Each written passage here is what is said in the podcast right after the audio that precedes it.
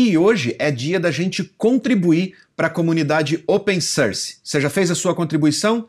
Qual foi a última vez que você colocou uma bibliotecazinha lá no Git para a galera poder baixar e aproveitar todo o conhecimento que você já adquiriu na sua carreira de programador? Hã? Tá na hora de pensar nisso. Fica ligado no vídeo porque tem dicas importantes para mostrar para você o quão fácil é e por que você deve colaborar com a comunidade open source. Fica ligado no vídeo.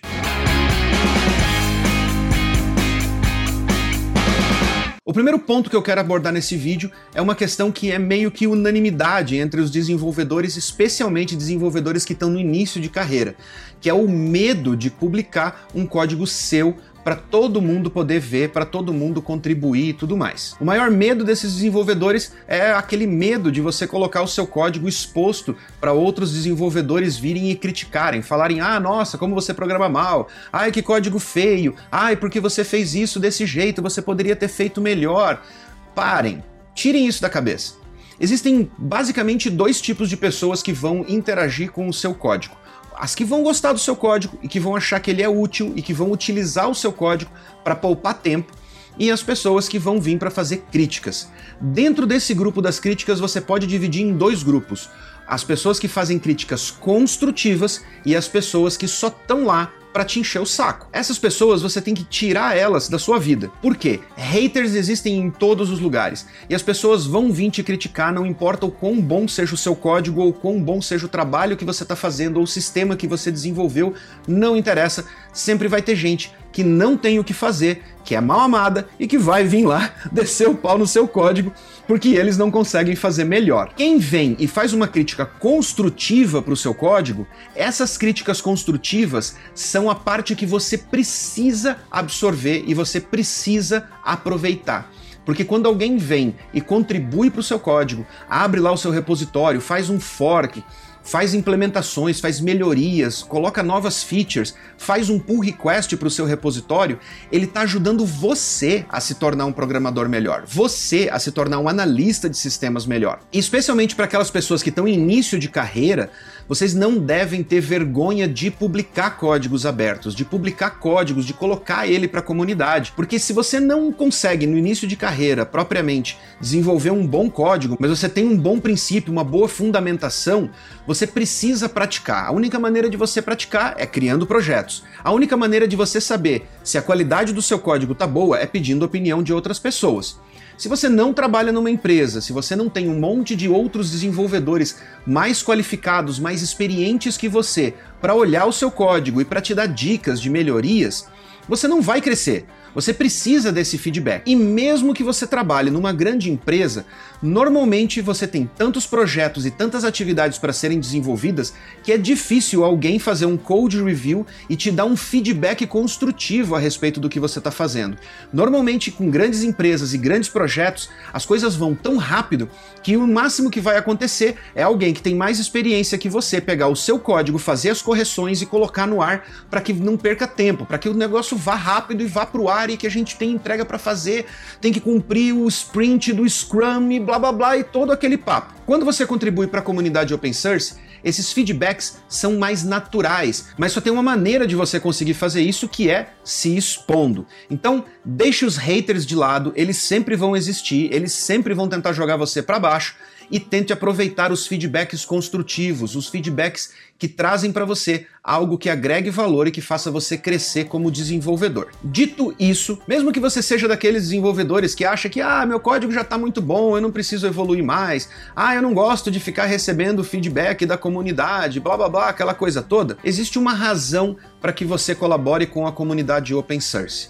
A razão é que você utiliza a comunidade open source todo santo dia no seu trabalho, nos seus projetos, em tudo que você faz relacionado a código. Independente se você desenvolve sistemas proprietários ou sistemas para web, sistemas nativos, todos eles utilizam um pedacinho de código que veio da comunidade open source. De uma forma ou de outra, mesmo que aquele código tenha sido refatorado para poder ser utilizado dentro de um sistema proprietário, no caso de licenças MIT, por exemplo, esses códigos, essas contribuições vieram da comunidade, vieram de um grupo mundial de colaboradores que estão desenvolvendo novas tecnologias, que estão desenvolvendo novas metodologias para que você consiga fazer o seu trabalho de maneira mais fácil e para que você consiga ser mais produtivo. Consequentemente, boa parte do salário que você ganha hoje é consequência do trabalho que a comunidade open source fez ao longo dos anos e das décadas e você se aproveitou desse trabalho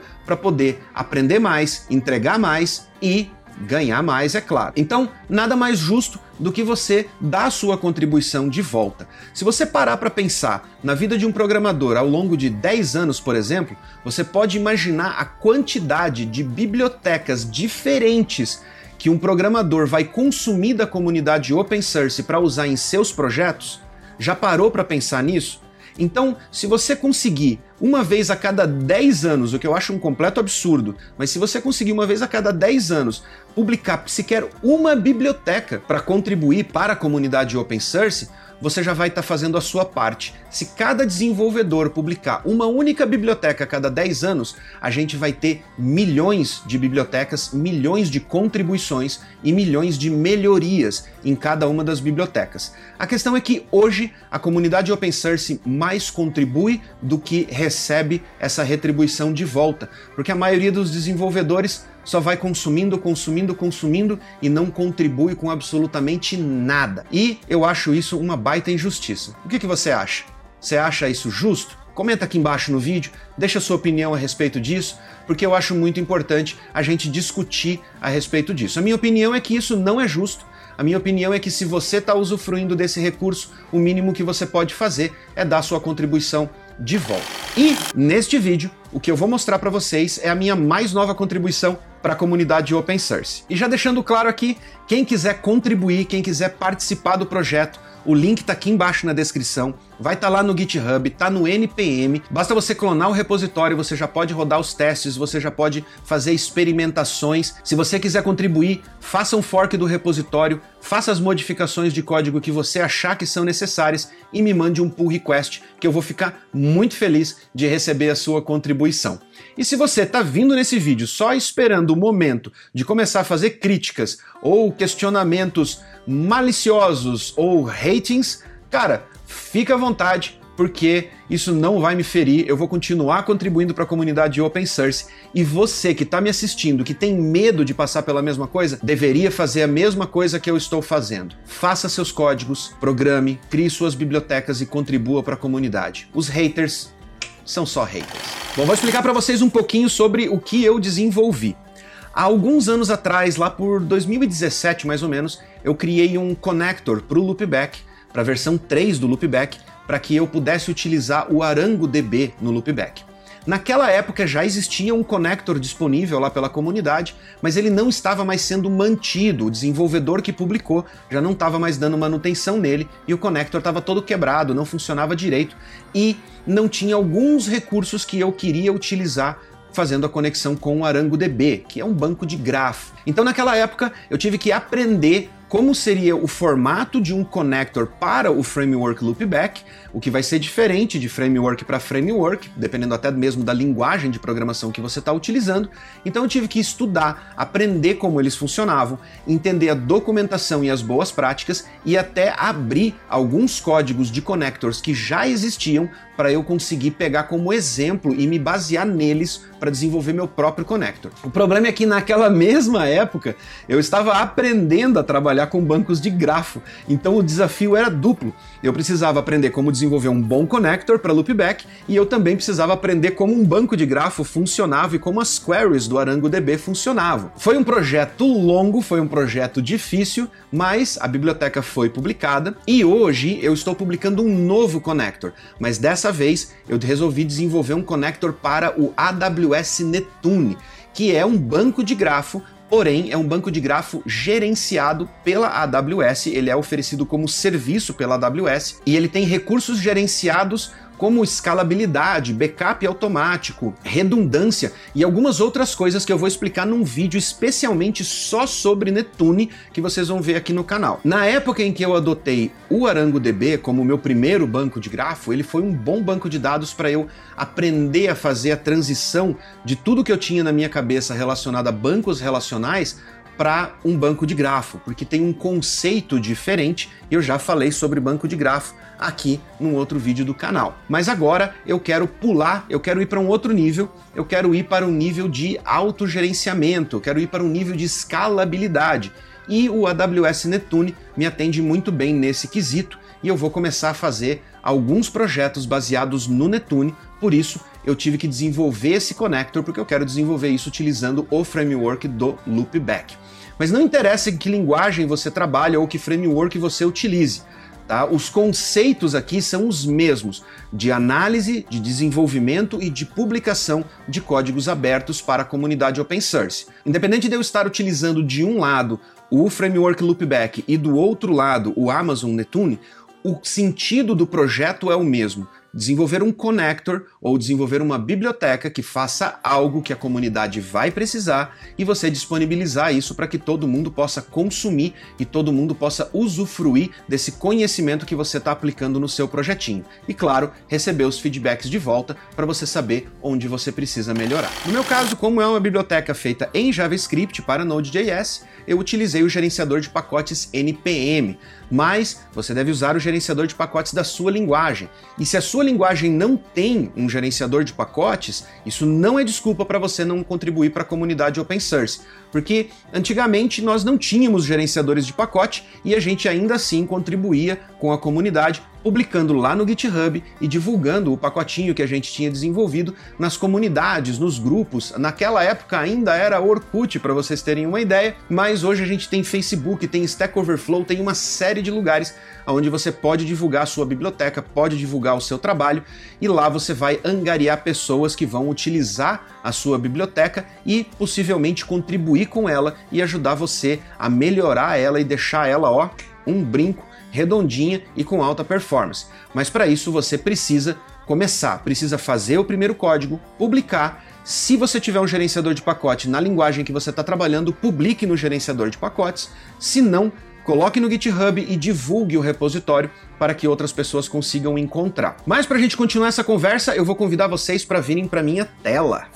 Aqui na minha tela eu tenho já o pacote que eu desenvolvi, já publicado aqui no NPM, que chama Loopback Connector Neptune. Ele já está com a documentação toda disponível aqui. Tive 54 downloads durante essa semana. Ele ainda está em versão beta, uh, estamos na versão 0.02 beta, e eu já mandei uma notificaçãozinha lá na comunidade oficial do Loopback, porém eu pedi para eles para que eles não incluam ainda o connector na listagem de conectores disponíveis da comunidade, porque ele ainda não está estável. Então eu vou começar a trabalhar num projeto utilizando esse connector e durante o desenvolvimento desse projeto eu quero implementar mais testes nele e fazer com que ele seja mais estável, para daí sim eu pedir para o pessoal do Loopback liberar esse connector lá na listinha oficial lá de connectors disponíveis da comunidade. E isso é muito legal porque, se você parar para pensar, ter uma biblioteca publicada dentro do site oficial do framework ou da linguagem ou da plataforma oficial para qual você está desenvolvendo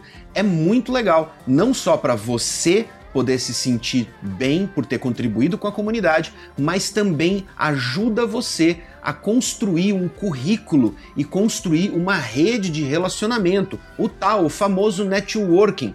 Porque as pessoas vão conhecer você através dos trabalhos que você está fazendo e através das contribuições que você está fazendo para a comunidade open source. Dessa maneira, as oportunidades que podem surgir para você no mercado de trabalho crescem exponencialmente. Quanto mais utilizarem sua biblioteca, mais as pessoas vão conhecer você e o seu trabalho. Pessoal, deixa eu dar uma pausinha para agradecer a todos vocês por todo o apoio que vocês têm dado aqui para o canal. Vocês não fazem ideia de quão gratificante, quão recompensador é eu receber os comentários de vocês nos vídeos, receber os likes e principalmente saber que vocês estão compartilhando os vídeos aqui do canal. E sim, eu sei que vocês estão compartilhando porque eu sei também que o YouTube não está valorizando o nosso canal da maneira como a gente esperava. Infelizmente, o YouTube não está dando recomendação do nosso canal para novos usuários da maneira como a gente esperava que já tivesse acontecendo nessa altura do campeonato. E eu sei que o crescimento do canal é resultado do esforço de vocês divulgando e compartilhando o canal através do WhatsApp, Telegram, Google, Facebook e uma série de outras plataformas que aparecem aqui nos referers do nosso canal. Então eu sei que o grande crescimento do nosso canal é devido ao esforço de vocês em divulgar o nosso trabalho e isso é o que motiva a gente a continuar produzindo conteúdo para vocês. Muito obrigado mesmo, vocês não fazem ideia do quanto isso é importante. Normalmente, quando você desenvolve uma biblioteca e disponibiliza ela no gerenciador de pacotes, você precisa implementar dentro desse mesmo pacote algumas rotinas de teste, teste unitário ou testes de integração ou testes funcionais para que essas bibliotecas possam ser validadas ou possam ser testadas. E quanto mais testes você tiver lá dentro e quanto mais efetivos eles forem, melhor vai ser o score da sua biblioteca. Porém, nesse caso, como ela é uma biblioteca que integra um framework e uma plataforma online, que é o caso do AWS Neptune, eu decidi fazer um kit de testes ao invés de implementar os testes dentro da própria biblioteca.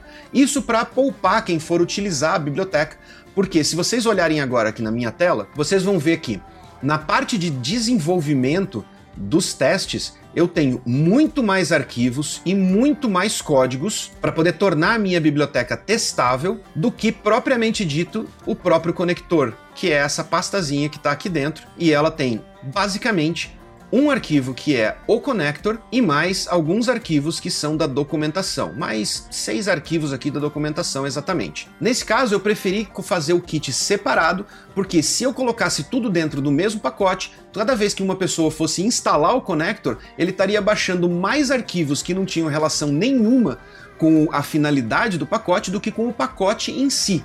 Então, eu preferi poupar as pessoas que vão simplesmente consumir a biblioteca e eu resolvi fazer um kit independente para rodar os testes. Nesse kit, eu estou levantando um ambiente Docker e eu estou levantando dentro desse ambiente Docker um Neptune emulado, pois a linguagem que eu escolhi para fazer a integração com o Neptune foi o Gremlin, que é a linguagem do Apache Tinkerpop. Então, para que eu conseguisse emular as funcionalidades mais parecidas possíveis com o Neptune, eu decidi usar o Apache Tinkerpop nesse caso, mas no final, nos testes finais, nas últimas integrações, eu tive que rodar os testes contra o próprio Netune, porque o Netune tem algumas limitações ou características que são diferentes do Tinkerpop de uma maneira geral. Para garantir que a biblioteca estava 100% compatível com o AWS Neptune, eu tive que colocar isso aqui lá na Amazon, numa instância EC2, rodar os testes utilizando uma instância real do AWS Neptune para saber aonde eu precisava fazer adaptações e aonde eu precisava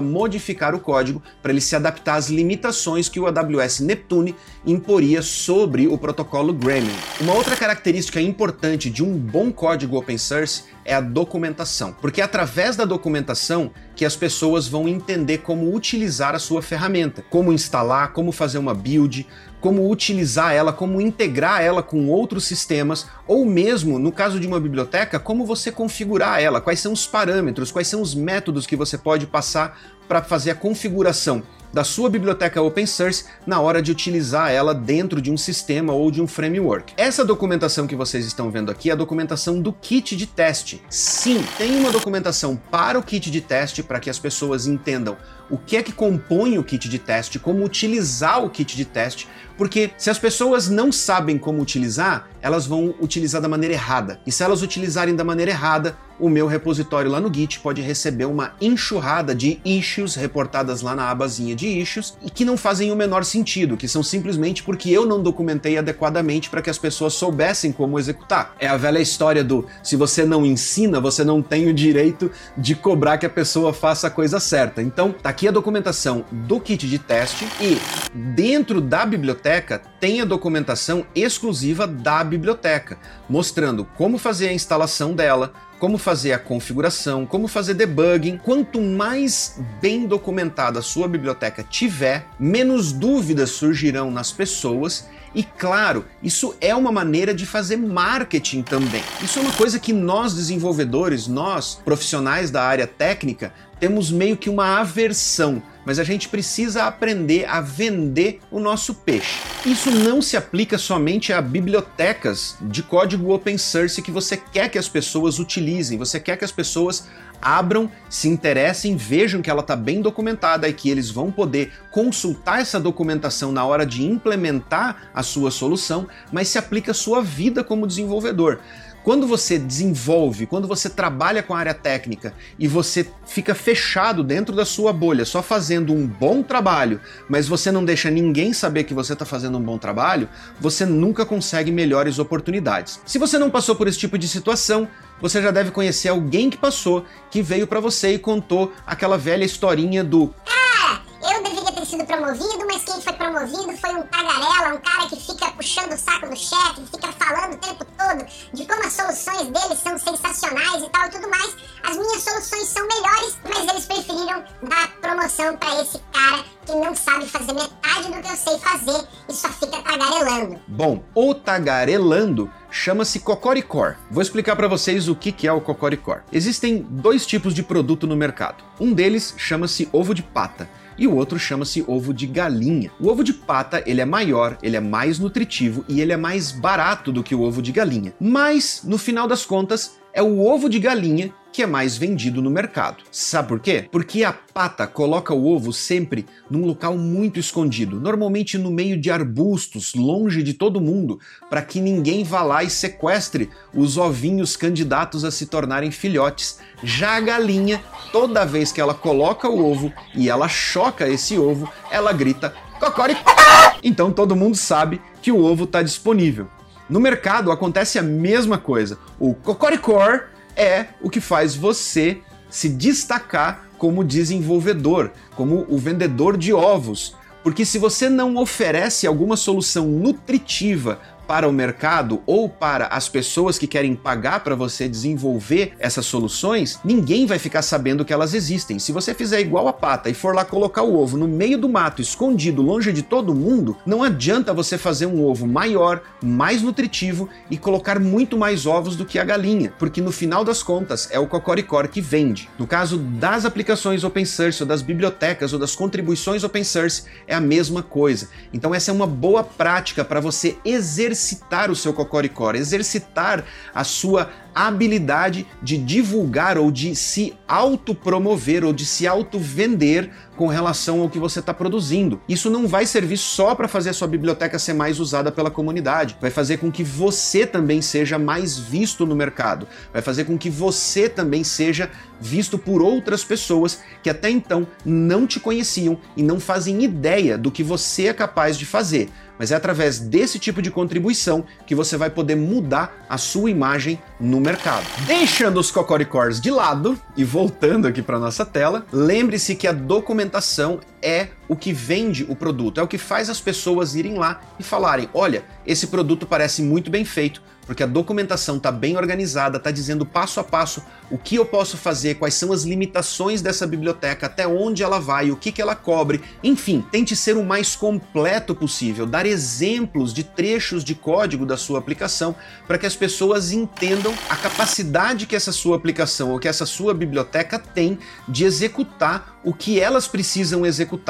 Dessa maneira, as pessoas vão olhar a documentação e vão se convencer de que talvez essa seja uma boa solução para que elas utilizem nas soluções que elas estão desenvolvendo. Gente, para quem acha que é muito difícil você colaborar com a comunidade, no caso do NPM, por exemplo, basta você entrar lá no site do NPM, criar uma conta que é gratuita e seguir o tutorialzinho de como registrar um novo pacote para ser publicado. É tão simples e tão rápido de se fazer que não tem desculpa para você falar: "Ah, não, mas é porque ninguém reconhece, ninguém vai publicar a minha a minha aplicação, ninguém vai publicar a minha biblioteca". Não existe uma curadoria de bibliotecas. Você cria, publica e a comunidade é que vai dizer se aquela biblioteca é útil, ela é bem feita, ela traz resultado ou ela soluciona um problema que realmente é importante ou não. E se ela não solucionar, você simplesmente vai ter uma boa biblioteca publicada, mas que ela não, entre aspas, não cobre um problema que seja tão abrangente assim a ponto de ter milhões de downloads, porém é uma contribuição, é uma maneira de você retribuir a comunidade open source. Eu espero de coração que esse vídeo tenha mudado a sua opinião e tenha dado coragem para você encarar esse desafio e publicar a sua primeira biblioteca open source, se caso você ainda não tenha publicado nenhuma. Eu, nos últimos cinco anos, eu tenho publicado mais ou menos uma biblioteca nova por ano. Não todas lá no NPM, mas lá no meu GitHub tem uma série de contribuições de forks que eu fiz com melhorias de código, com contribuições ou bibliotecas criadas completamente do zero. Toda vez que eu faço uma bibliotecazinha nova e eu vejo que ela não tem nenhuma regra de negócio específica dos meus projetos lá dentro, mas que ela pode ajudar outros desenvolvedores, sempre que possível eu pego essa biblioteca, dou uma limpada nela, escrevo uma boa documentação e disponibilizo no GitHub para outras pessoas poderem utilizar. Então, faça a mesma coisa e eu vejo vocês lá na comunidade open source para ver o que, que vocês estão desenvolvendo. Beleza? Galera, um grande abraço, muito obrigado por assistir até aqui e a gente se vê na próxima.